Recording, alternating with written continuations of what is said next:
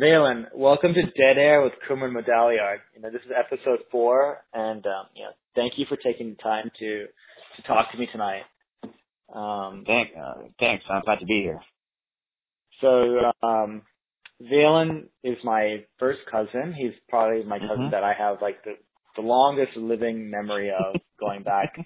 I mean, really, like, you're the first family member my age I think I have memories of. Right. Spent a lot of time together, and you are my dad's older brother's son. That is correct. Yes.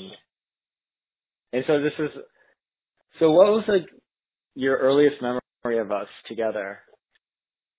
So I think it must have been when I was 3 and when you were 4. We were in front of my house, just running around a tree. I think we were surrounded by our parents. And I don't specifically remember what preceded this event and what happened immediately afterwards, but I specifically remember this happening. And that was in your Carrollton house? That is correct. And the sun was setting, too. So maybe it was just before dinner. Yeah. Do you remember what you ate that night? I don't. I wish I did. Probably chicken. Yeah. Your guess is probably accurate. Maybe. So, were you born in the Carrollton house? Or, were you born in Carrollton? No, I was born in Dallas proper, Medical City Hospital, in Dallas proper. But after I was born, I was immediately taken to the Carrollton house. And how long had your parents been living in that house for? They had been living there for almost 2 years. Oh, so you were born in 80, so they had been there since 1980 or 1978? Yes, that's correct. And so what do you know about your parents before you were around? How did your dad and your mom come to Texas? What did they do? Oh, I mean, it's a long history. I mean, I can tell you a lot about my parents, where they came from. But my dad, he arrived in the U.S. in 1966, believe it or not. And he went straight to, Iowa, the state of Iowa, to do his master's in electrical engineering. And he finished that degree in 1968, and immediately afterwards he was hired by IBM, which brought him to New York. And then, of course, 2 years later, 1970, he and my mom got married, and then my mom joined him in New York. And they lived where in New York they were. They lived upstate in Poughkeepsie, which is about 2 hours north of the city. The Hudson Valley. And, they were there until 1978, at which point they moved to Dallas. So how'd that happen? Why'd they go all the way from New York to Dallas, Texas? There were a number of factors, but one of the main factors is that my dad got a pretty good job offer in Dallas. There's a rising defense contractor at the time called MosTech, and, they gave him a pretty good offer, to be, the manager of their military, products division. Did they like being in Dallas for work? I think they did. They were accustomed to New York because they had so many friends in Poughkeepsie, But I guess they were happy at the time, I think the reason that your dad was in Dallas for work is the reason my dad ultimately came to Dallas also, because they were living in Nashville before that. So he was kind of the impetus for us being there also. Right. And what did we do as kids? When we got together, when we were really young, do you remember? We played lots and lots of video games for sure, And I remember we used to build the fortresses, in my living room, out of blankets. I still remember that. I used to do that all the time. Was that as fun for you as it was for me, or was that something that I made you do? No, I think it's something we all enjoyed doing. Even my brother Sendhil, your sister Oma, we All four of us enjoyed doing it very much. I remember I'd make you do things sometimes that I don't think that you really wanted to do. Like go outside and play in the backyard. Remember that? Yeah, I will admit to being more of an indoorsy kid, you know, but I did like I did like building fortresses out of blankets, that's for sure. What did you go to elementary school and what was that like for you? Oh, elementary school. So I went to Indian Creek Elementary School, in Carrollton. From first through fifth grade. I'll be honest, I was bullied quite a bit. Oh, you were? I was. I mean, not to say that I didn't make any friends, different? By the same people for the 4 years, or like? Different people. It was a good mix of people. Oh, yeah. Is that something you're open to talking about? Sure. I mean, I would say first grade was the absolute worst, and it slowly got better, but I think I generally had trouble fitting in, as a kid. How would people bully you? Well, I still remember this happening during recess when I was in first grade. I was pinned down to the ground, by 5 or 6 kids, and one of whom actually picked up a large rock that was twice the size of my head. I was about to drop it on me, I could have died, from that. But then the teachers blew the whistle because recess ended, So yeah, I was saved. That's scary, man. It's really scary. Yeah, it was a very, very traumatic experience, trust me. Yeah. And, and I'd be lying if I said that, it didn't scar me. Mm-hmm. Did you get better till 10th grade, or was it kind of like you just kind of in that state of not really liking going to school? Yeah, I was never too excited to go to school, I preferred being at home and just, watching movies, cartoons, playing with toys, Yeah. There were, I think any given grade, I always had a few friends, so I liked, talking to those few friends, but, yeah. I was never in my zone, when I was at school. Yeah. Who are your friends then? It depends on which grade, but I guess the one friend I can highlight is Reggie Matthews, because I'm still in touch with him. He's actually now my mom's dentist, in Texas. That's so funny. Right. Funny how things turn out, but yeah. How did he become her dentist? Was it just accident, or did she realize this was your friend and as a result sought him out? Oh, well, she was seeing another dentist, for a while, but then at some point she needed a second opinion on one of the issues that she had been dealing with. So, that's when she started seeing him. But how did she know him? Through me. Randomly, or because they go through you? Yeah. And, how did you keep in touch with him? Oh, well, for a long time, we lost touch. Because I was in Carrollton until I was 13, So we were friends in middle school as well, Mm. But then after moving to India for 4 years, we totally lost touch. And even from India, we came directly to New Jersey, and I didn't reconnect with him until 2005. So, 12 years after I left Charleston. Yeah. And that was only through, Friendster. That was through what? Friendster, which basically is a social media service. I was a precursor to Facebook. Oh. So, but I'm glad that it happened, because I consider him to be a good friend these days. Mm-hmm. And he happened to visit my parents' place,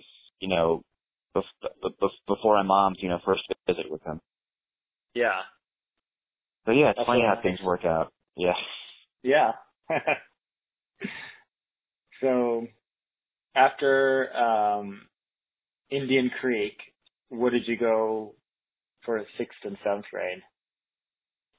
Oh, well, what's funny is because even though our address was in Carrollton, we were in Louisville School District and not the Carrollton School District.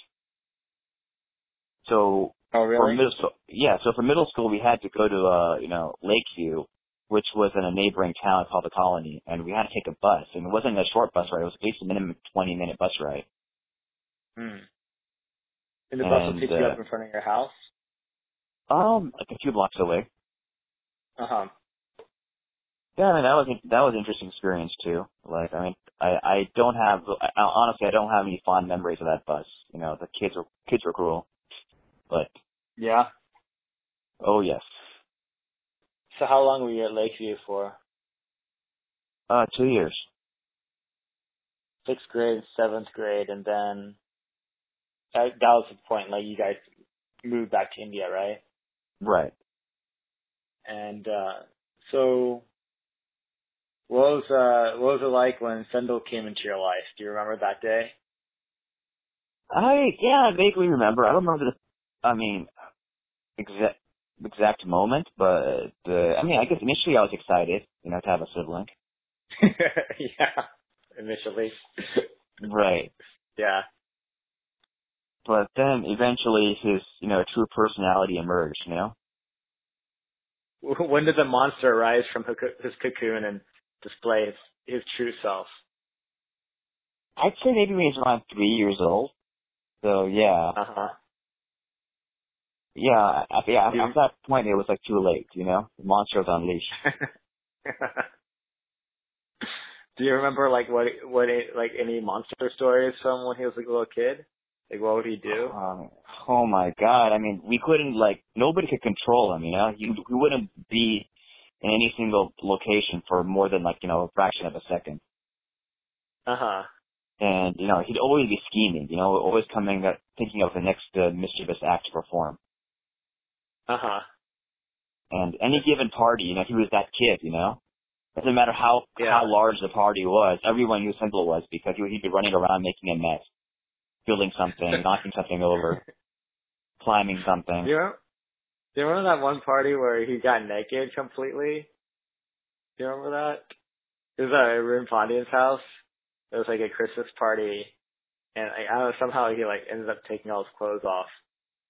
I think you might be misremembering. He didn't get naked. Something funny. Something else happened though, which was almost equally as funny.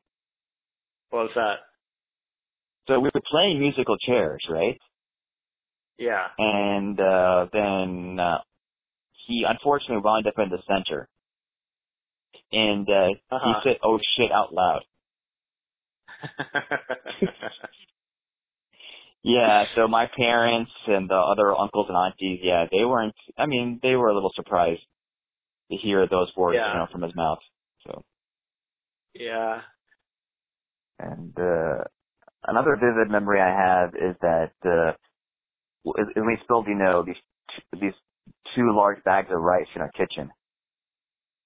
Uh-huh. So, my mom would go to the Indian grocery store, all the way, in Richardson. And buy these large bags of rice, at a discount. And I think on one fine day, Sendhil was so bored, he opened the pantry and basically he spilled both bags of rice. And all of a sudden, our kitchen looked like an ocean of rice. Oh, man. Was your mom able to salvage that rice? No. No? They had to throw it away? No, not at all. Not at all. God. Oh, man.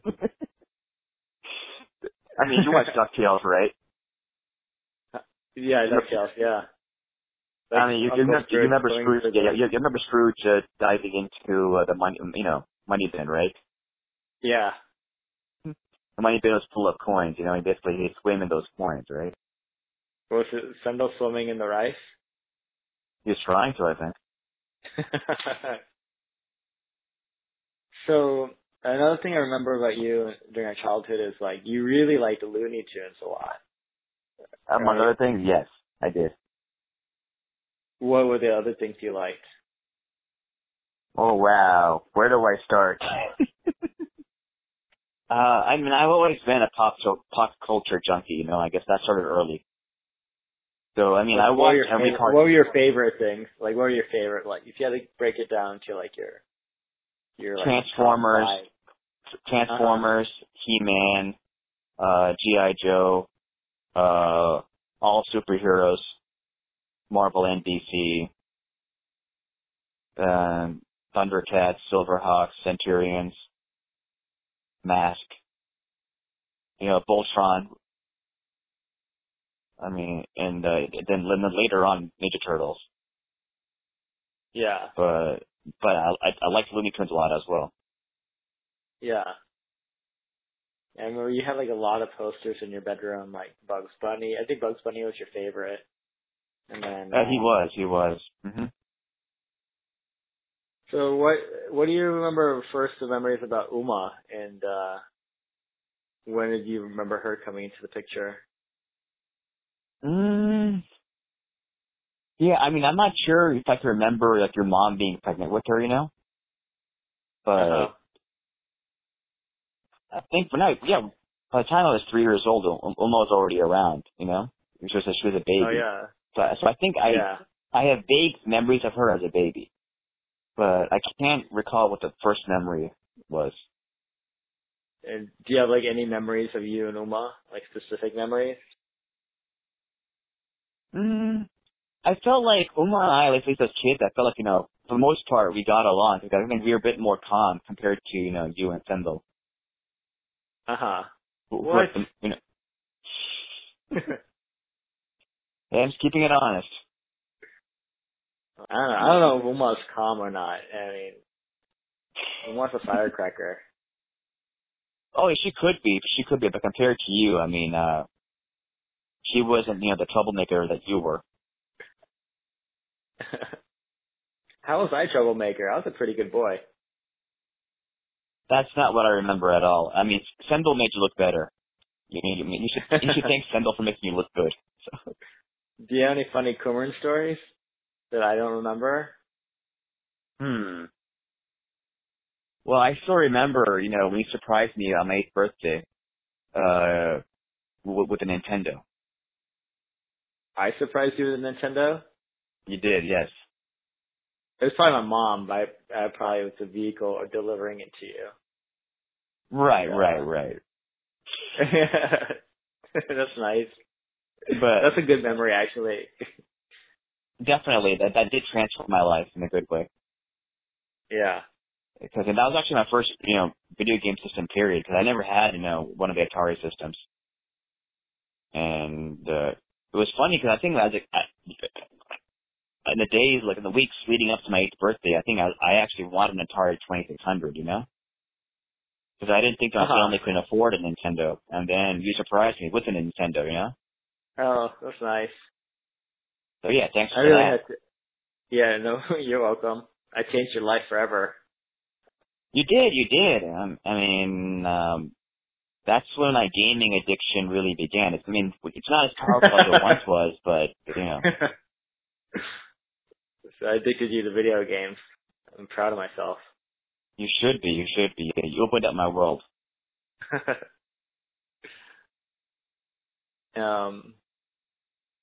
I had to ask you about your rap stage, though, your hip-hop stage, and, like, how you got into it, and, yeah. Oh, yeah, just, you can blame Vanilla Ice and MC Hammer for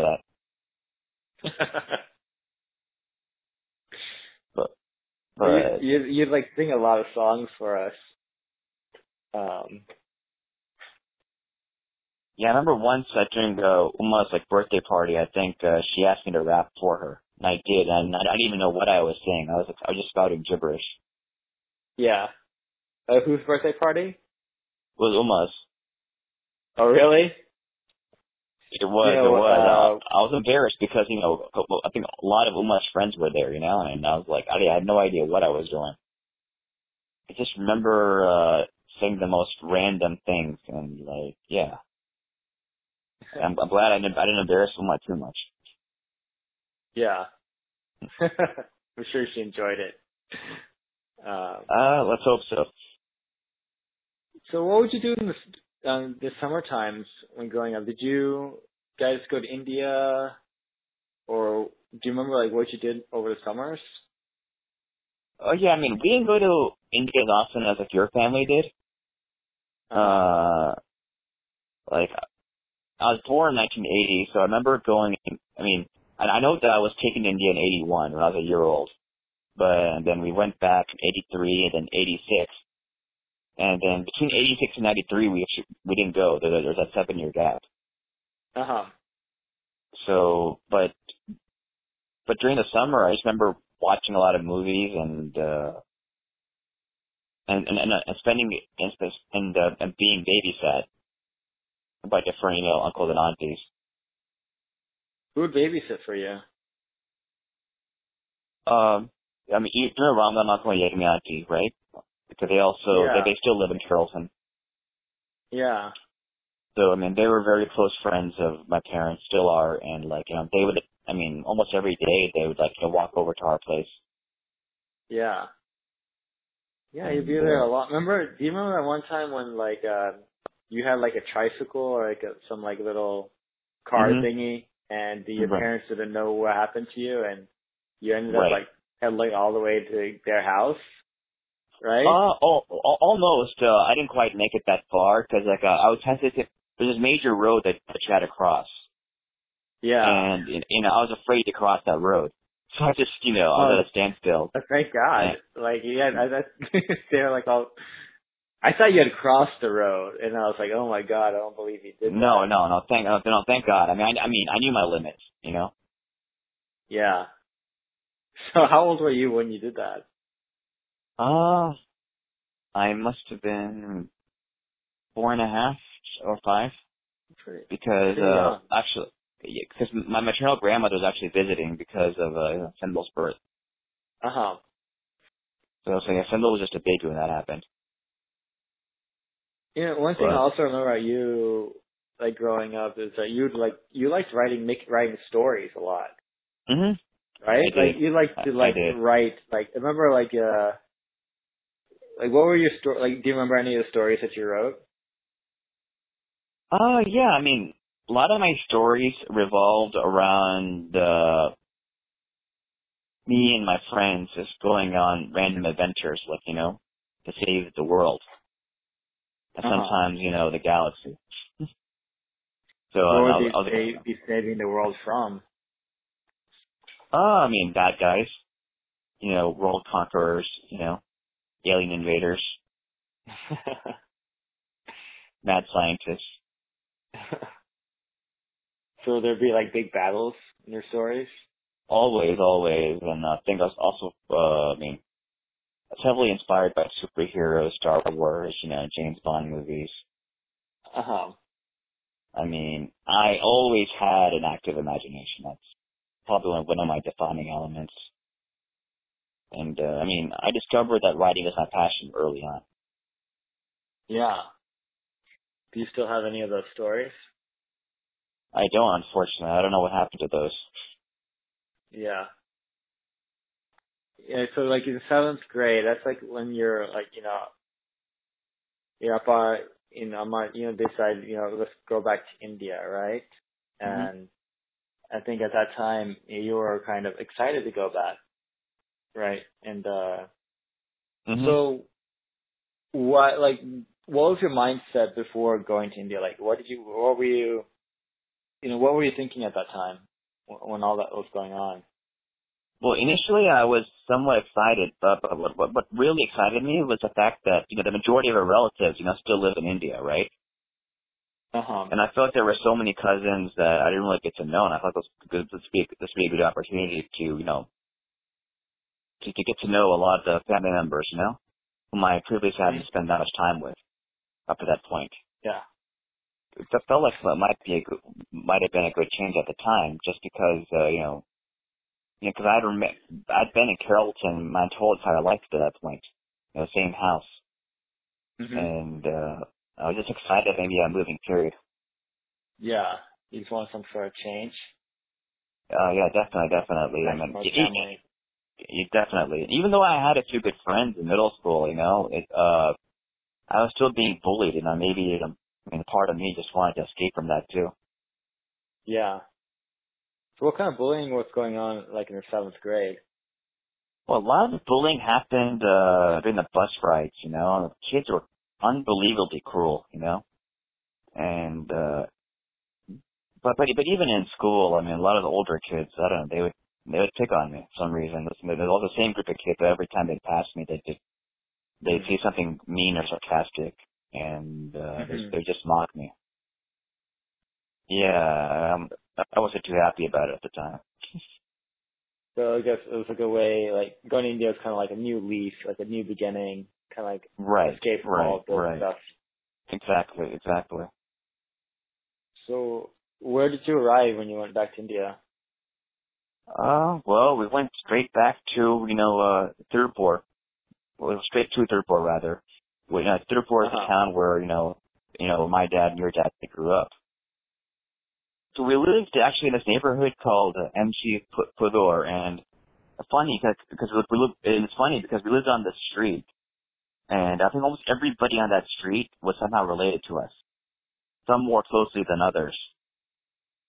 You moved there like at the end of seventh grade, like, so you left in the summertime. That is correct, and I still remember it being like a shortened, you know, summer break. Because we left in the middle of May, and then school in India started in early June. So you basically like had no break at all. That is correct. So what grade did you start when you went to India? Eighth grade. And what was that like? Well, where do I even begin? I mean, it was a culture shock, you know, in every way possible. I mean, I don't think there's nothing that could have prepared me for that experience.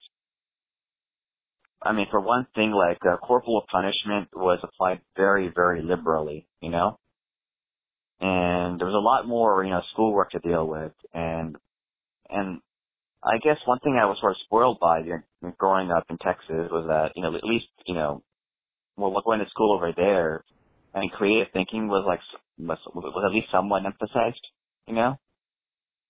Whereas at least in Tirupur, you know, it was all about memorization. And being judged on your handwriting for everything too. And of course, you know, you couldn't write with a regular ballpoint pen, you know, to make your handwriting look well. You had to use a specialized, you know, ink pen. And I remember still having to fill up every night, having to refill my pen with ink from a bottle. I can't even imagine going to India and just starting to live there, you know. Even when I went to India, went for 3 months, because I was going pretty regularly every other summer. Mm-hmm. And I just remember how radically different life felt from being in India to being in the U.S. You know, it just felt like two different worlds. And you, I think you had less experience of that than I did, you know, in terms of going to India as often as I did. So I just can't imagine you going there and just kind of just living this radically different life and schooling. It's I mean, looking back, I was thankful to have that experience, you know, because I think it definitely helped prepare me for life. You know, helped me mature more quickly than I would have otherwise. But I mean, at times it was horrifying, you know, especially at that age. But this school, what school was it? Park School. Was that a private school? It was, yes. And that was in Tirupur? It was in Tirupur, yes. And it was funny because... Yeah, go ahead. Yeah. Yeah, I just want to hear more about it. Oh, okay, sure. I mean, one thing unique about the school was that there was actually a women's college, you know, attached to the school. Mm-hmm. Because, you know, both were owned by the same management, same trust. Uh-huh. But... Again, the thing that I found the most shocking was how liberally, you know, corporal punishment was applied kids being beaten up for the most trivial things, you know? Because at least in the U.S. corporal punishment? Being beaten severely with, you know, rulers, you know, and long rods. Like how they get hit, how the kids get hit. If they were lucky, they would just get slapped, you know, or, you know, hit on the wrist. On but where? Sometimes, uh-huh. But sometimes, you know, if the teacher was really pissed, you know, they'd take a long rod and, you know, they'd, like, start beating, you know, the kid's legs over uh-huh. and over and over. And it basically, it felt like you're witnessing torture. Did you ever get hit? I did, but I always tried to do everything possible to make sure that I didn't get hit, you know? It only happened to me, less than a few times, maybe less than 3 or 4 times. But there's one vivid memory I have, like, I think we'd periodically have, like, you know, swimming lessons. Mm-hmm. Because there was actually a pool, you know, on campus, believe it or not, at this school. And if you couldn't swim properly, you know, if you had trouble swimming, like, the instructor, you know, would beat you. What? And, yeah, I mean, I found it morally reprehensible, yeah. You know? Yeah. So did you learn to swim fast, or you just got beaten a lot? Well, I mean, I knew how to swim, so I mean, I wasn't going to be affected at all by that, you know. I already knew how to swim by that point. All those early swimming lessons, you know, paid off in Texas. So the school, it was just a place you didn't really like going. The teaching wasn't like, you know, the memorization and sort of like the way they went about things wasn't like what you really liked. And how was it interacting with other kids in the class? Like, how did you get along with the other students? Oh, well, I mean, like most Indian schools, you know, I mean, like, there were like a lot of kids, you know, packed inside a small space, you know? And yeah, some kids were more nice than others, but I mean, there was this awkwardness because, like, even though, I mean, in English medium school, you know, everyone, most of the kids could speak English. You know, I had an American accent, and also back then more of a Texan twang, you know, which I lost a long time ago. Yeah. And yeah, so like kids would find it difficult to understand me. I could understand them, but they find it difficult to understand me. Yeah. And so I constantly found myself having to slow down. I mean, anytime I spoke. Did you make friends? Oh yeah, I made a few. I mean, I remember I even acted in a play too. What did you act? What was the play? I'm struggling to remember, but like the play debuted during like the school's like, you know, annual talent show. Uh huh.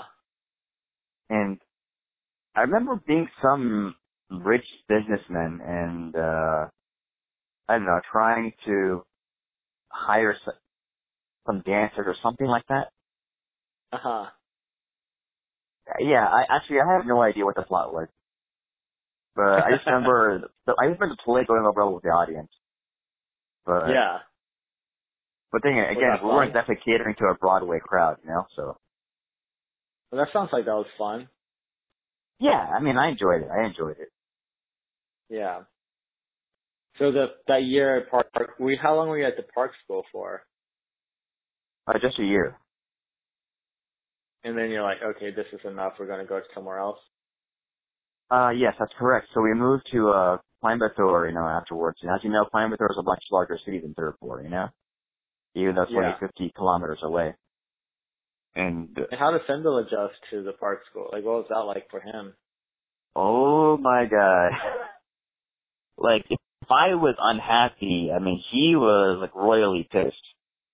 I mean, he was so rebellious. He was so upset by the move that he refused to speak a word of Tamil during his entire 4-year stay in India. And, I mean, he wouldn't do his homework. Just to convince him to go to school was, like, tough, you know? Yeah.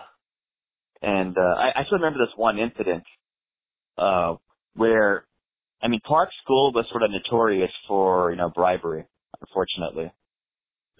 I mean, everyone knew that, you know, I mean, a lot of kids were passing just because, you know, their parents were donating, you know, to the school. And then, and of course, you know, Sendhil, you know, he knew this. And even though he's only 9 years old, he actually wrote out this rant, you know, about how bribery was affecting the school. And I think he wrote this rant, you know, privately to himself in his own notebook. But then one of his friends, not even friends, but one of his classmates, whom he didn't really like too much, you know, squealed on him, you know, stole the notebook, you know, and showed it to one of his teachers. And then the principal saw it, and my parents were called. And but my dad actually defended what Sendhil wrote, you know. And basically, I think my dad pretty much told the principal, now, as far as you know, he was just saying the truth. Yeah. How old was Sendhil when that happened? Oh, again, he was 9 years old. Oh, I'm surprised that he was able to understand that stuff was going on back then. He was able to, for sure. It almost seemed like he was a gang leader, too, because, I mean, I remember in Tirupur, all these kids would just follow him, you know, wherever he went, you know, and guys and girls, you know, in the age group. Yeah. So any time, like, you know, he'd have a conversation with me on campus, you know, like, we'd be surrounded by all these little kids, you know? It's like they were trying to hold on to every single syllable that was, like, you know, coming out of our mouths. As if they were, like, you know, extraterrestrials. On a peace mission or something. Yeah. So how long after getting to India did you realize, like, oh, this is not what I signed up for? When did that realization hit you? Oh, we figured that out pretty quickly, and within the first few months. And I think we had some hope that things would improve after moving to Coimbatore, you know? But unfortunately, things really didn't improve, you know, at all. So did you move to Coimbatore specifically because the Park School wasn't good? Yeah, because Park School was known to be corrupt, you know? Yeah. So my parents wanted to send me to a school with a better reputation. So went to this Catholic school called Lizu, and we actually lived in the same. We actually lived in the development that was like right next to the school. So I was able to walk to school every day, and then eventually, you know, ride my bike because parents basically got me a bike. Did you know how to ride a bike by that time? Yeah, I mean, I knew how to ride a bike even when I was in Texas, before I left. Okay. But so what was this school like? So this school, I mean, it was a boys' school, you know? It was my first and only time that I went to a boys' school. And so it was a Catholic school, so this school actually had a sterling reputation when it came to, you know, being properly run. You know, there was no rumors of bribery or anything. But it was strict. I don't know. I just couldn't fit in. And I guess at Tirupur, you know, it was in a Park School. I mean, since it was I guess maybe as a consequence of the corruption, you know, I mean, none of the kids really cared about anything. Whereas over here, I don't know. I feel like a lot of the kids are more serious, you know. And a bit more judgmental. So when I felt, you know, more uncomfortable than I possibly did at Park School, you know? So you did actually like it less in the Park School because just the people there, the kids there, you just couldn't get along with them. Right. So I couldn't fit in, you know? Okay. I mean, I did make a few friends, you know? There were a few good kids, you know? But, like, yeah, I had trouble fitting in, and ultimately my parents realized it's better to send Sendhil and me to an international school, which ended up being the right choice. Did Sendhil adapt to that school better? I mean, to the international school? No, the Catholic school. No, not at all. Wasn't there a time like where he wasn't going to school at all? Yeah, that was during that period. Yes. How did that happen? Because I feel like in this school, you know, the teachers were much more strict than they were in Park. So, I mean, they didn't care that, you know, we were from the U.S., we were trying to adjust, you know, they didn't, there was like no sympathy whatsoever. You know, I mean, as an adult, yeah, that makes sense, you know, but, I don't know. It just made it more difficult for us to adjust, to adapt. And as difficult as it was for me, it was much worse for Sendhil, you know, because you know, he's only 10 years old. Yeah. So, when you're meaning adapt, you're meaning like adapting to like the curriculum. Like, what did you have to like adapt to? What were all the things that you weren't accustomed to? Well, I remember all the notebooks we had to carry. I think we had like 10 to 12 subjects. You know, we weren't used to that, and Sendhil definitely wasn't. You know. And yeah, I mean, it felt like you know he was like breaking his back just by you know carrying his just from carrying his, you know, backpack every day. Yeah. And again, a lot of the focus was on memorization, which went against, you know, how, you know, we were used to learning. Yeah, it's a different system. Yeah, definitely. Just wasn't the proper fit for us. Apart from school, how was it like just living in India? What was that? Well, I mean, there were ups and downs. I mean, I'm glad that I got to know most of my relatives, you know, much better than I did before. And I think I still benefit, you know, from that experience even today. Because whenever I talk to my relatives, you know, it's like I can instantly go back, you know, to how I was, you know, back then around then. So I felt like that bond still exists. Who are the people you're like regularly seeing back then? So I guess, I mean, we have, you know, tons of cousins, right? You know, on our dad's side alone. So, I mean, all those cousins and plus the cousins on my mom's side. How often would you see everyone? Pretty often. I mean, like, at least once or twice a week, I would say.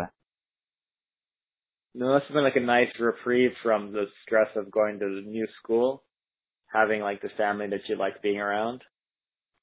In many ways, yes, but at the same time, I couldn't really relate to my cousins the way I wanted to, you know.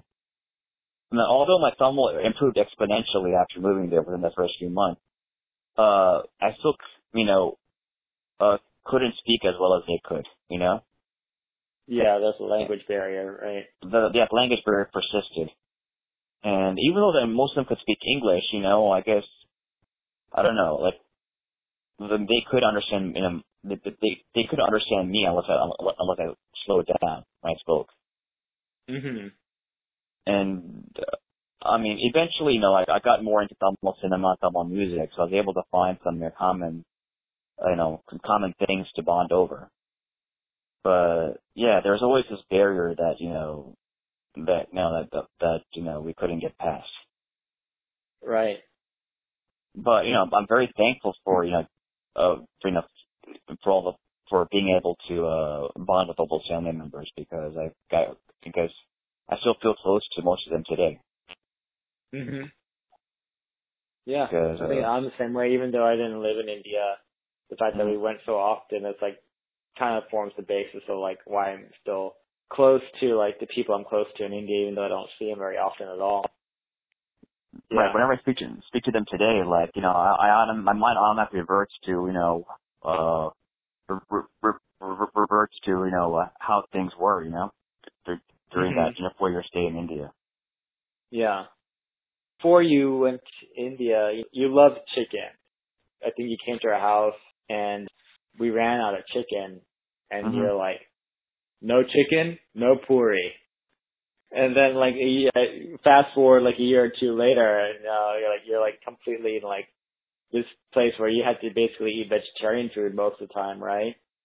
And how was it just transitioning to, like, just that, like, yeah, just the food aspect of things? Yeah, that was very, very, very difficult. I mean, because I was used to eating, you know, meat 6 days, at least 6 days out of the week. And once I moved there, maybe I ate maybe once or twice a week. And as a result, you know, I had trouble adjusting to, to the largely vegetarian diet, you know. Did you start enjoying it after some point? Maybe a little bit more. Honestly, I would say I enjoy Indian vegetarian food a lot more now than I did back then. Yeah. Yeah, I wouldn't get excited by any Indian dish, really, unless, you know, unless there's some chicken or, you know, or fish, you know? Yeah. But, you know, I've always loved chicken biryani, so, you know, whenever anybody made chicken biryani, you know, I'd take out. So, like, going from, like, watching all these comic books and movies that you like, did you have that same access to that kind of stuff over there? Oh, no, oh my God. It felt like someone had chopped my arm off, you know? Because, you know, I mean, up to the point when I left, you know, Texas, like, you know, I was reading comics quite voraciously, mm-hmm. you know, and all of a sudden I was, like, cut off from those comics, and I had to know what was going on, and you were kind enough to, you know, bring a few comics every time you visited, mm-hmm. and so I was able to catch up that way. But yeah, that was very, very difficult. I mean, I'm hesitant to use the word traumatic, but yeah, you know, everybody. I mean, it's really hard. Yeah. Yeah. I mean, that's why I got more into Tamil cinema, you know, Tamil music. Uh-huh. You know, because, you know, I've always been an entertainment junkie, you know, so, and I guess that worked for a while, and, like, I mean, Hollywood movies, you know, would get released there, too. So anytime a big-budget Hollywood movie would get released there, you know, I go watch it. Mm-hmm. So then you moved, after the Catholic school, you went to Kodaikanal. So where's Kodaikanal, and like how did you guys find out about it? I mean, I think everybody in Tamil sort of knows about Kodaikanal. It's an international school, has a reputation, mm-hmm. and I think we only heard positive things. And once we checked it out, I mean, I was impressed because it felt like being back in the U.S. almost. Because Kodaikanal is like a hill station, and from Coimbatore, it's about I remember it being at least 4 hours away. By train? By road. Do you go through Kunnur to get there, or? Oh, no. Kunnur was in the other direction. Kunnur was like in the Nilgiri, closer to Uti. Instead of going north, you'd go south. And, yeah, so I was at Kodaikanal for, 2 years, you know, and it was my first time, you know, being in a boarding school. So you and Sendhil both went to Kodaikanal. What grades were you there for, 10th and 11th? Yes, that is correct, yes. And how about Sendhil? Did he have to like repeat any grades? He was there for let me see. He was there for 6th and half of 7th. Yeah, he didn't finish 7th grade there, but so he repeated 7th grade once, you know, we came to Jersey. I see. So what was Kodaikanal like? Well, Kodaikanal felt like being in the UN.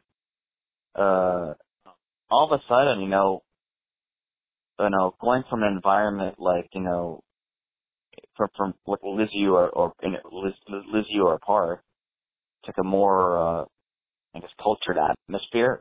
I mean, it felt like a godsend at the time. But what was difficult was, you know, having to, you know, be in a boarding school. I missed my parents terribly. Mm. Yeah, 'cause I wasn't used to living away from them, you know. So, like, you would be there all week long? How often would you see your parents? Not as often as I would have preferred. I probably maybe once or twice per semester. That was it. That's not that much, yeah. I know. It was tough. I mean, I made a lot of new friends, and a lot of those friendships still persist to this day. So I'm glad that I went there, you know. How is it different from the other schools that you went to? What was your, like, day-to-day schedule? What kind of activities were you involved in? What did you do in your free time? Right. Well, a lot of the teachers came from, you know, all over the world, you know? Uh-huh. And even though I would say, you know, over half the student population was, like, you know, was brown, mm-hmm. the majority of people, you know, had, you know, overseas exposure, you know? And so I was able to relate to, you know, kids over there more easily. Mm. And I think at least a quarter of the kids, you know, had been to the U.S., you know. And and most of the kids who graduated from there ended up in the U.S. And I think, you know, I think that's true today. Most of the kids who graduate, they're going to come to the U.S. for college. Mm. But, I mean, I did all sorts of things. I mean, I did act and play, and all that behind the scenes. Mm-hmm. Was it a co-ed school? It was. And I wrote a lot of poetry in my free time, too. To girls, or about what? All sorts of things, but yeah. Girls were part of the topic sometimes. Some love poems there? Oh, yes. Better believe it. Did you give them to anybody? I was tempted to at times. Never actually happened, though? I mean, there were some times when, like, I tried to reach out to the girls I was interested in, but usually, I mean, those attempts always backfire. Yeah. But, you know, whatever didn't kill me, and they made me stronger, right? So. Yeah, definitely. No, I wasn't exactly a big man on campus, but, I mean, for the most part, you know, I guess I had a better time there than I did, you know, during the first 2 years in India. Yeah. And it sounds like you had probably a better time than you had in the U.S. also, right, in terms of school? Only because I was older and the kids were a bit more mature, you know? So there was, like, less overt bullying, you know? Uh-huh. I think I still had trouble fitting in. Like, I was a very socially awkward teenager. But, you know, I made some good friends, you know, many of whom I'm still friends with to this day. Was it a very rigorous academic schedule? I'd say during 11th grade it was, you know, more so. During 10th grade it wasn't that bad. Mm-hmm. A bit more manageable. But, yeah. But I felt like, you know, at least over there, like the memorization wasn't as stressed as much. You know, they emphasized, you know, creative thinking, you know, just like they had done in Texas, you know, when I grew up there. Mm. And so, I mean, I remember having some intellectually stimulating conversations with my classmates over the most random stuff, you know. So, you know, we're all teenagers and like,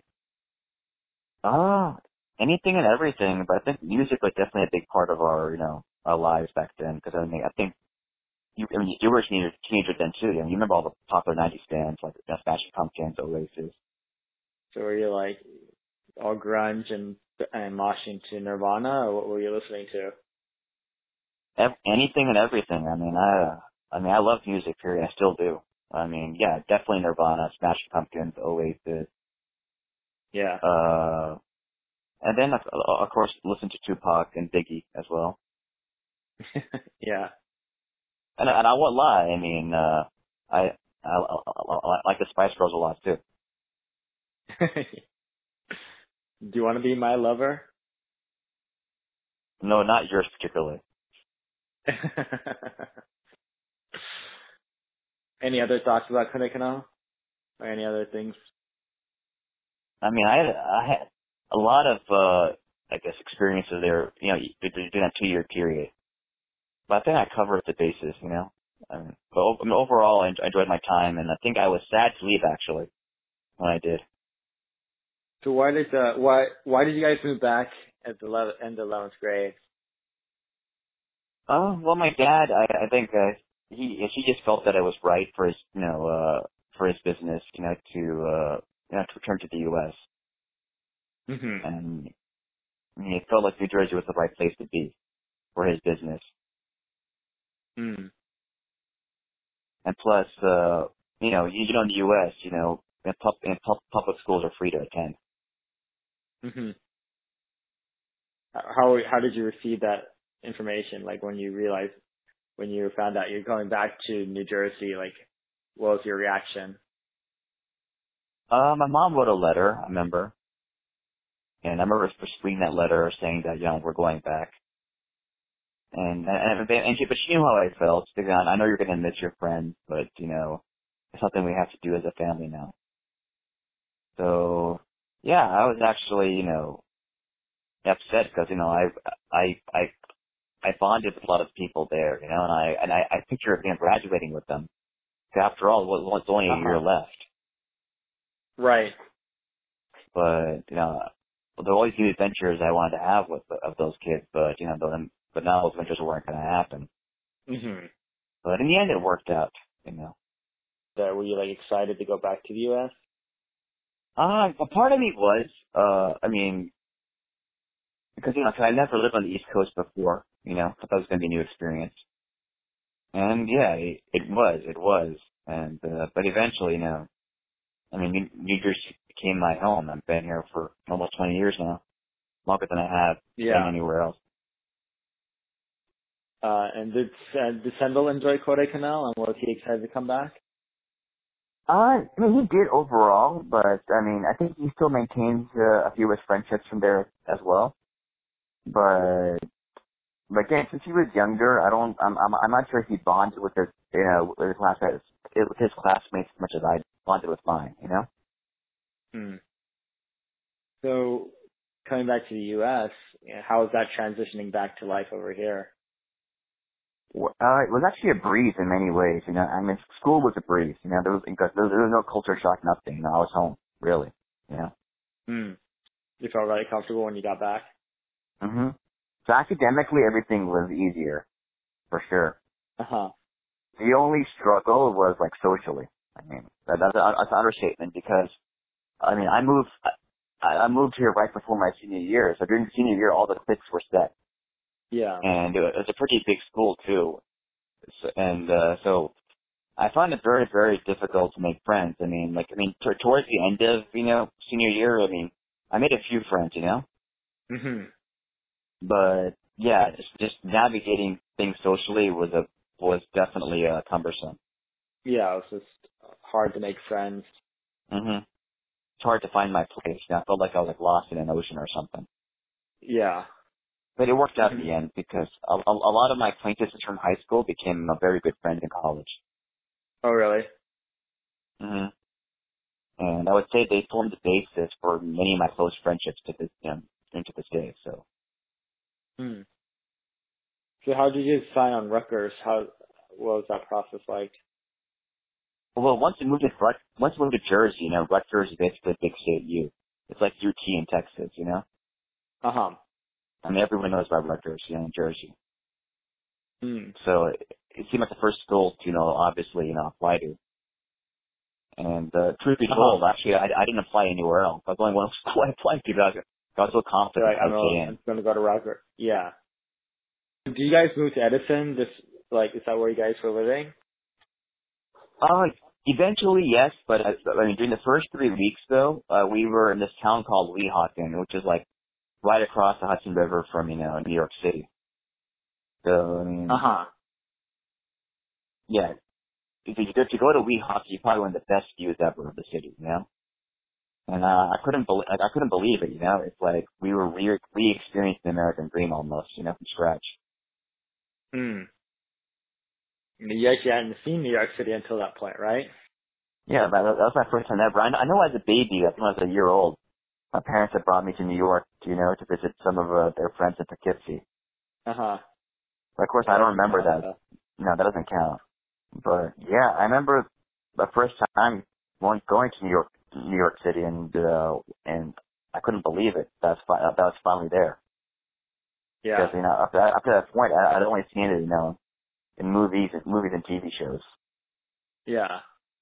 Was it like a movie when you experienced it? You're like, was it a dramatic moment? It was a very dramatic moment. So. The place you guys moved to in Edison, was that the place that you guys were always at till you moved out? Is that where I came to visit you and everything? That is correct, yes.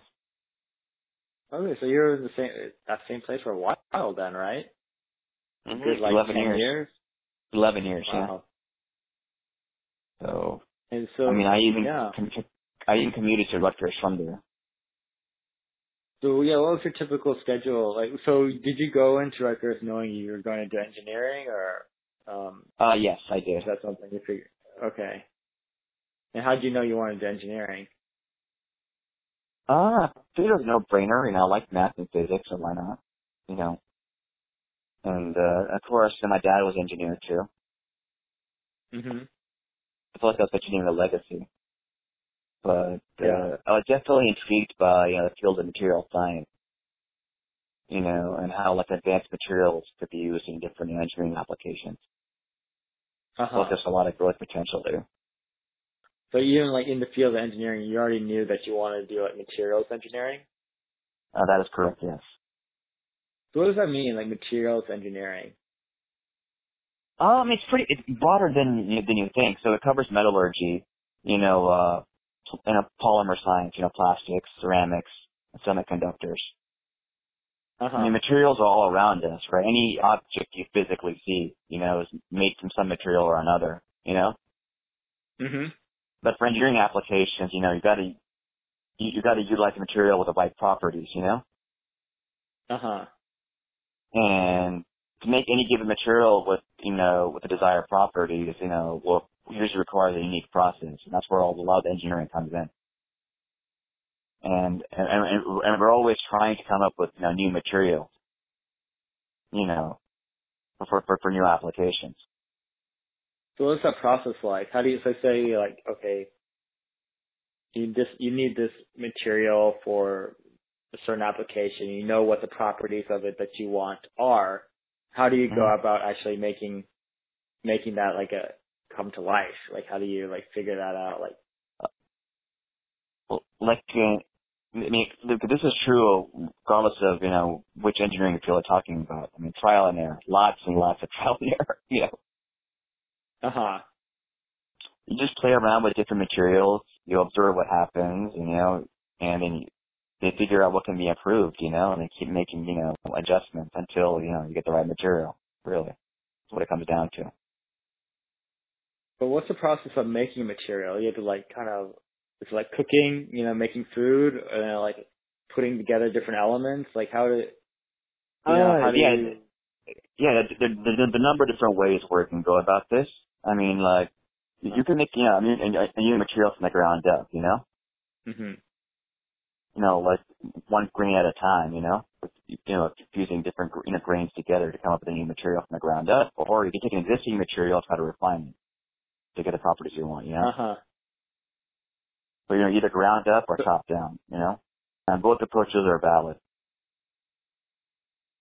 Is that what you're kind of doing in your job?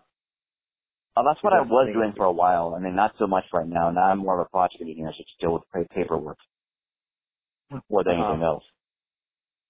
And is that something you miss doing? And you're like, is like this paperwork kind of boring for you, or is it something you're okay with?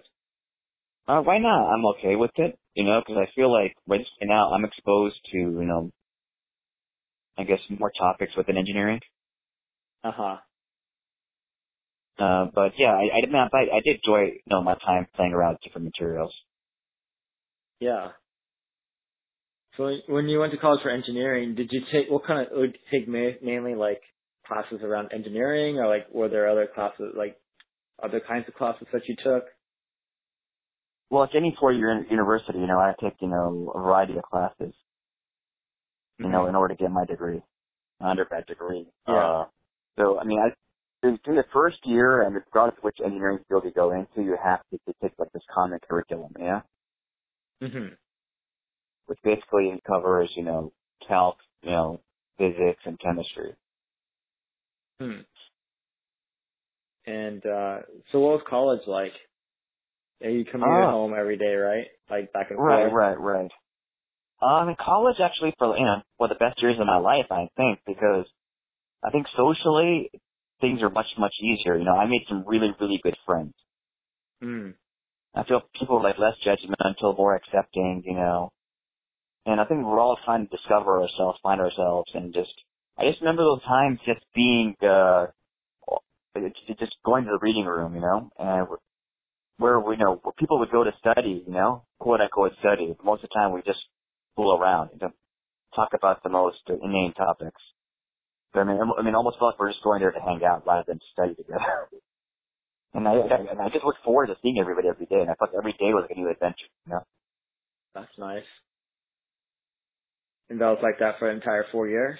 It was like, it hit the ground running in terms of that.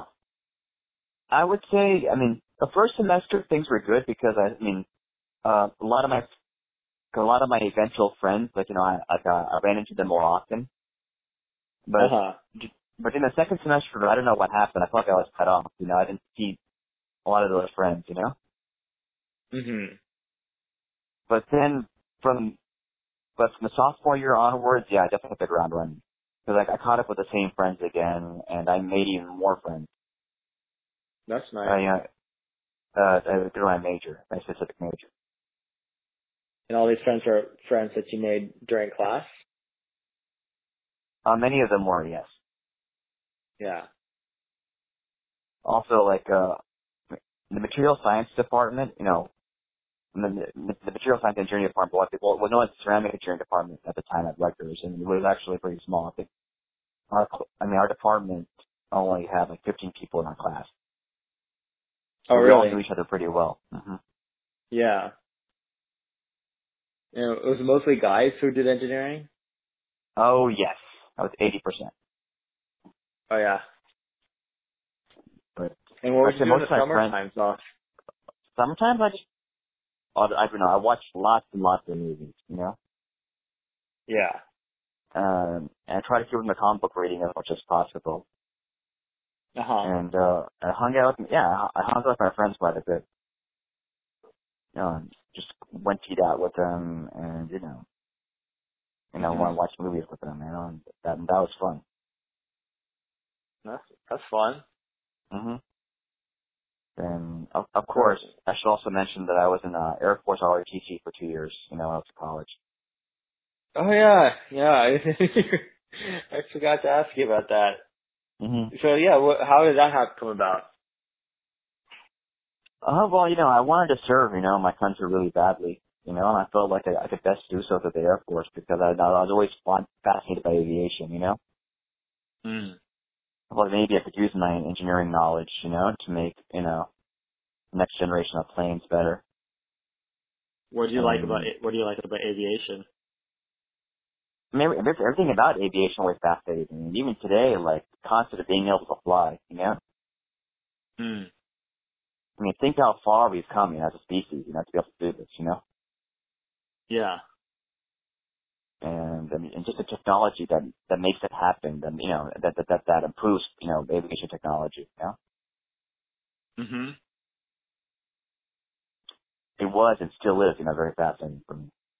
Yeah, it's crazy. It seems really crazy that you can get something to fly in the air that weighs tons of weight, right? Right, exactly. I mean, there's so many variables at play. Yeah. And from a safety standpoint, there's some things that go wrong, but the things with engineering involved, most of the time things don't go wrong because, all the safety factors in place, Yeah. Yeah, it's pretty incredible. But I definitely enjoyed my time in ROTC. I really wanted. So when did you get involved in ROTC? I got involved during the second semester of my sophomore year. And how did that come about? I just decided to join. Did you see them on campus? How'd you know about it? I saw them on campus. Also, the ROTC, the Air Force ROTC detachment on campus actually, that was actually shared between, Rutgers and Princeton. So, about half the cadets were from Princeton. So that allowed me to go to Princeton, to take a few classes as well. Oh, nice. Mhm. What'd you take at Princeton? Basically, just military-related classes, which covered in military history. So what did you do as part of ROTC? A lot. I mean, physical fitness was a huge component, we had to pass this physical fitness test, it's called a PFT, in order to be able to go to boot camp. And unless you go and survive boot camp, you can't, be commissioned as an officer. But on top of that, like, yeah, we had to wear a uniform once a week, and, like, we had to learn how to wear uniforms properly. Like Bala? Like Bala. We had, practice drills. Uh-huh. I mean, we'd meet, like, once or twice a week, and oftentimes early in the morning. And, we'd practice drills and, like, we'd do all these various leadership exercises. I mean, the general principle was about taking, like, a mix of people, and making them function as a single unit, Mm-hmm. So there were various activities, designed, to help make this happen, Mm-hmm. But, I mean, at times it was very, very stressful, because it was I felt like, between all the classes I had to take, and sometimes, maintaining my uniform was like my last priority, Yeah. And how often were you exercising? How was that aspect of it? Well, for me, it was extremely difficult because I failed my physical fitness test during the first 9 attempts.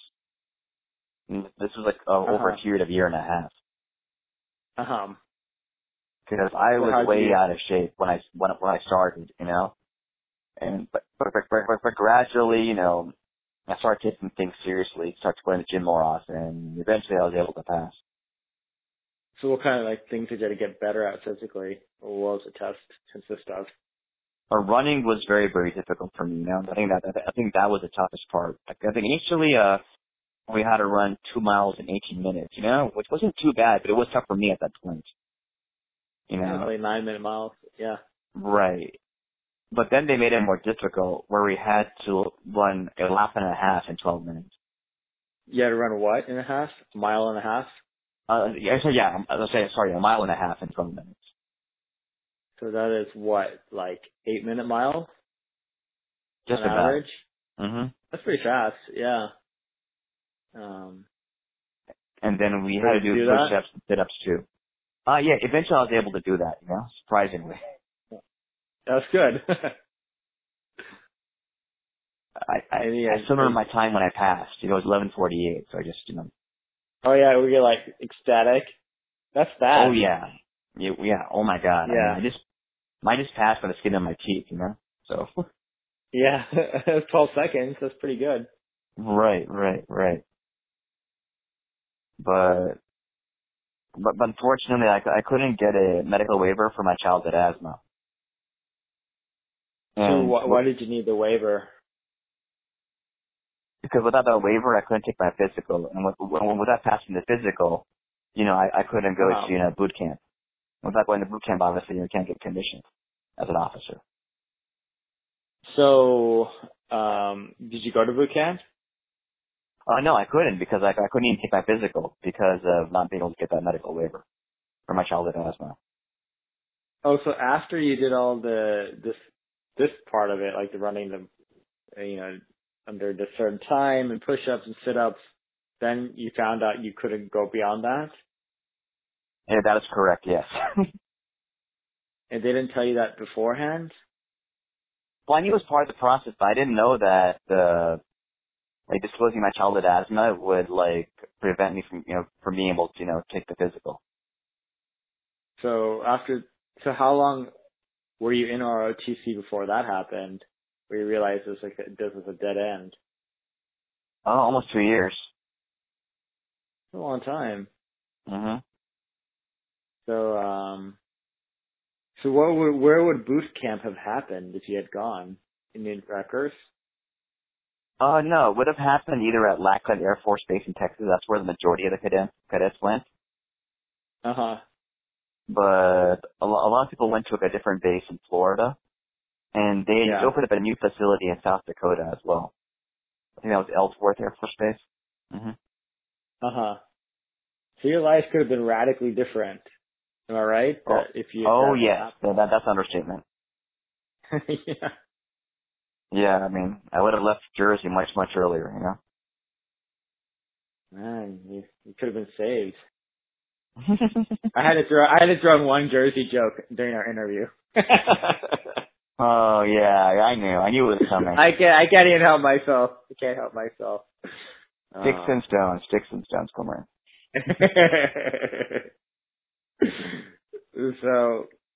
So that happened at the end of what year, like junior, senior year transition? You found out you couldn't go further with that?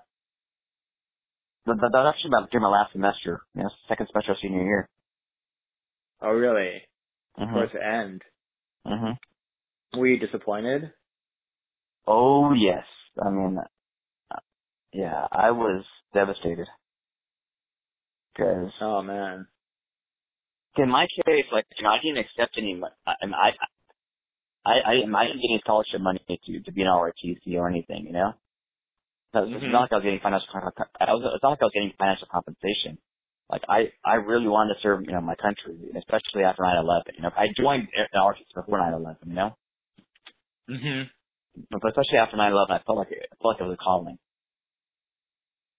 And so what year was that? This was after 9/11, obviously. But, like, was that 2001, 2002? You were, like, you joined the ROTC? I joined in January 2001. So, yeah, 8 months before 9/11. That was before September 11. Right. Yeah, 8 months before 9/11. That's when I joined. Yeah, so you're saying that was just, like, a really devastating period for you? It was. I mean, even though I didn't always maintain the uniform properly, I mean, I took a lot of pride when wearing it, you know? Mm. And I learned to really respect my fellow cadets because there's this basic mantra that's always in play when you're in the military, you know? You know, you watch my back, you know, I watch yours, you know? Mm-hmm. That camaraderie is something, you know, I definitely missed. And you like the group of people that you're in ROTC with? I did, very much so. Mm-hmm. So after that had happened, how did you come out of it, and what did you decide to do at that point? Well, you know, when I graduated with my degree, and the job market for engineers wasn't too hot at the moment, you know? Mm-hmm. So it took me a while, you know, before I found something. I mean, what I decided to do was, while job hunting, just go for my master's part-time. And in the second semester, I was hired, you know, for my current position. Uh-huh. In fact, I just completed 13 years of service, you know, yesterday. Wow. Mm-hmm. Time flies. Yeah. Yeah, it goes by quickly. Mm-hmm. So how have you enjoyed your time there? I mean, like any job, there are ups and downs. Like, I mean, I've worked on a variety of programs, you know? Yeah. I mean, some were more research-driven than others. Some were more production-driven. Uh-huh. I mean, some were more technical. Some were less technical. Mm-hmm. But I've learned quite a bit, and I still am learning every day. Yeah. So, like, exciting for you? Some days are more exciting than others. I'll leave it at that. Mm-hmm. But I like the people I work with. I think that makes a huge difference. That's good. Do you see yourself there in the long run? I'm not so sure. I mean, I got my MBA, a while ago, and I guess I want to make use of it more effectively. Uh-huh. Because I'm so technical, you know? Mm-hmm. And I'm not sure that I want to do reading engineering drawings for the rest of my life. That's my drift. Yeah. Do you want to live in Jersey for the rest of your life, or are you thinking about moving out elsewhere? I'm open to moving elsewhere, you know, if the right opportunity arises. But right now, Jersey's not home. You know, most of my friends are here. You know, I won't lie. I have an East Coast bias. You know, mm-hmm. After being here for almost 20 years.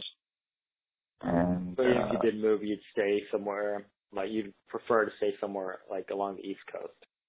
Right. But on top of that, I love Jersey. Jersey's my home, you know. I would prefer to remain in Jersey specifically. And I also enjoy the proximity to New York.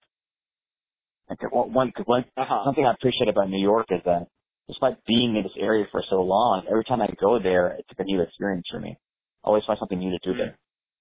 Because there's so much that's always happening. You know, New York's it's a precise mix of old and new. So much history there, but there's always so many new things popping up too, all the time. What do you like to do when you go to New York? I mean, even just walking around, you know, is like enough for me over there. But like, I'm a foodie, so I like eating out, trying new restaurants. Mm-hmm. You know, going to museums, just experience the culture diversity that the city offers. Uh-huh. I mean, New York is where America meets the rest of the world, you know. Uh huh. And I feel like it's a unique opportunity. Every time because sometimes for work I have to travel to, you know, these remote places that are in the middle of nowhere. So I'm always grateful to return to civilization, you know. Yeah. So I guess it's a place you just want to stay close to. Definitely. Like every time I go to the city, I feel energized. Hmm. That's nice. I mean, I think other people have commented on this, you know, like being in and around New York is almost being in a relationship because you build a relationship with the city, you know? Mm-hmm. So I have to ask you about Infinite Curry and, like, how this is your website dedicated to movie reviews and comic book. Well, so yeah, tell me about Infinite Curry, how you decided you create it and what it's about. Right. Well, yes, the name of my entertainment blog is Infinity Curry. The story is that for the longest time, many of my friends had encouraged me to start blogging because of my passion for, you know, nerdy entertainment. Uh-huh. Compared to some people, yeah, you might consider me as such a better expert when it comes to superheroes and Star Wars. Yeah. At least compared to the average person you might encounter on the street, you know? You're kind of like a mad scientist of superheroes. I would leave out the mad part. Sad part. Sad scientist. Right. I'll even go as far as to say that, you know, superheroes and science fiction, are my passion, you know? Yeah. And, engineering is just a hobby that just happens to pay the bills. Yeah. Nerdy entertainment is what excites me. Constantly. But going back to the topic at hand, many of my friends have been encouraging me for years to, start writing and share my knowledge, with the public. And for a long time, I was sort of resistant to that, I didn't know if I could do it, or how I'd go about doing it, what I would actually write about, But finally, I guess my friends had pushed me far enough, and I was convinced that, it might be the time to try something new, start a new project and see what happens. Yeah. And I'm very thankful for my friends for pushing me because, the blog is very, very important to me right now. I really, really enjoy, reviewing movies and analyzing them. You're really good at it. Like, I had to say not that, I didn't think you're capable of writing well, but it's really well written and it's, it's really nice. Thank you. I appreciate it. So, what's your process of, how do you choose which movie you're going to write about? What's the process of, putting together a post? Oh, sure. First of all, I only review a movie that's at least somewhat nerdy. So what is, something that's not nerdy? By definition, are all comic book movies nerdy or not? All superhero movies are nerdy at least, There are comic book movies that don't deal with superheroes, they deal with more broad topics, so, and those may not necessarily be, nerdy, by most people's definition. And then, for most movies, Friday is usually the first full day of release, but they're usually released on the Thursday night before. So, that's why I try to watch every movie, that I review on Thursday night. So I could have to review out by, Friday. before most people venture out to the movie theater. I guess I'm trying to maximize my readership as much as possible. Okay. So you go to a midnight showing on Thursday? Oh, even earlier, more than 7 p.m. showing. Uh-huh. And I usually go straight from work. And I'll watch the movie, and hopefully I'll have a good time, and then I'll try to have the review out by, the next day. By Friday evening. That's pretty fast, right? That's you do it within a day? Mm-hmm. And, when you're watching the movie, do you just try to watch the movie, or are you, thinking in the back of your head, how are you going to write your review or your piece on it? No, when I'm watching the movie, I'm living in the moment, I want to experience the movie, what it is, Uh-huh. I try to judge every movie on its own merits. I don't have, the standard criteria other critics do, Uh-huh. Because, some movies, you got to take more seriously than others, And some movies, have a more absurd premise, and acknowledge that. So the overall execution is what matters, So I immerse myself in the movie to the extent possible, as much as possible. Uh-huh. And then I evaluate the overall entertainment experience. I mean, is it worth spending money to watch this in a theater? If not, why? Yeah. Uh-huh. And what do you enjoy about the writing of it? It's just the visual storytelling involved, Mm-hmm. I mean, who are the characters, how are they defined, and how do they get from point A to point B? And it's just a cinematic journey worth watching, for the average moviegoer, So, I focus on whether I think the movie is entertaining or not. No. Uh-huh. If a random person reading my review watches this movie, will they be entertained? Will they feel like they got their money's worth watching this, Yeah. That's the perspective I take. Because I try to cater to the mass audience, I'm not one of those quote-unquote highbrow movie critics, who nitpick the movies to death. That's not me. Mm-hmm. I do acknowledge plot holes, but I don't. But only when they're really, really distracting, to the point where I can't even to the point where I can't even be entertained by the movie in the slightest.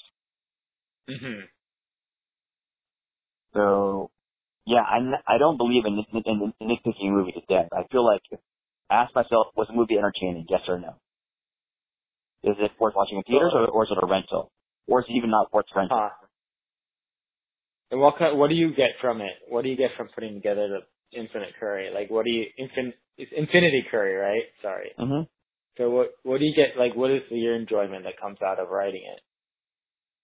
The entire process of writing it is fun. And also, I guess you're sort of familiar with my style, and I try to use as many memes as possible to support my points, Where do you get these memes from? They're, really funny. Do you just, Google it? Google is everyone's friend, yep. Yeah. So even this process of looking for these memes, is so much fun, Because, I want to make the read as breezy as possible, because I know everyone's got limited time these days, Yeah. So what can I do to make the reading as enjoyable as possible? And I thought memes definitely help on that front. Yeah. And how often do you try to put together a post? As often as movies get released. Seems like of late you're doing it more often than you were before. Right. I have the schedule of movies, for the year that I'm following. Uh-huh. This week I don't have anything to watch. The last week I watched Rampage, and next week is the main event, Avengers: Infinity War, which I'm sure you and most people know about. So you got your ticket for next Thursday night?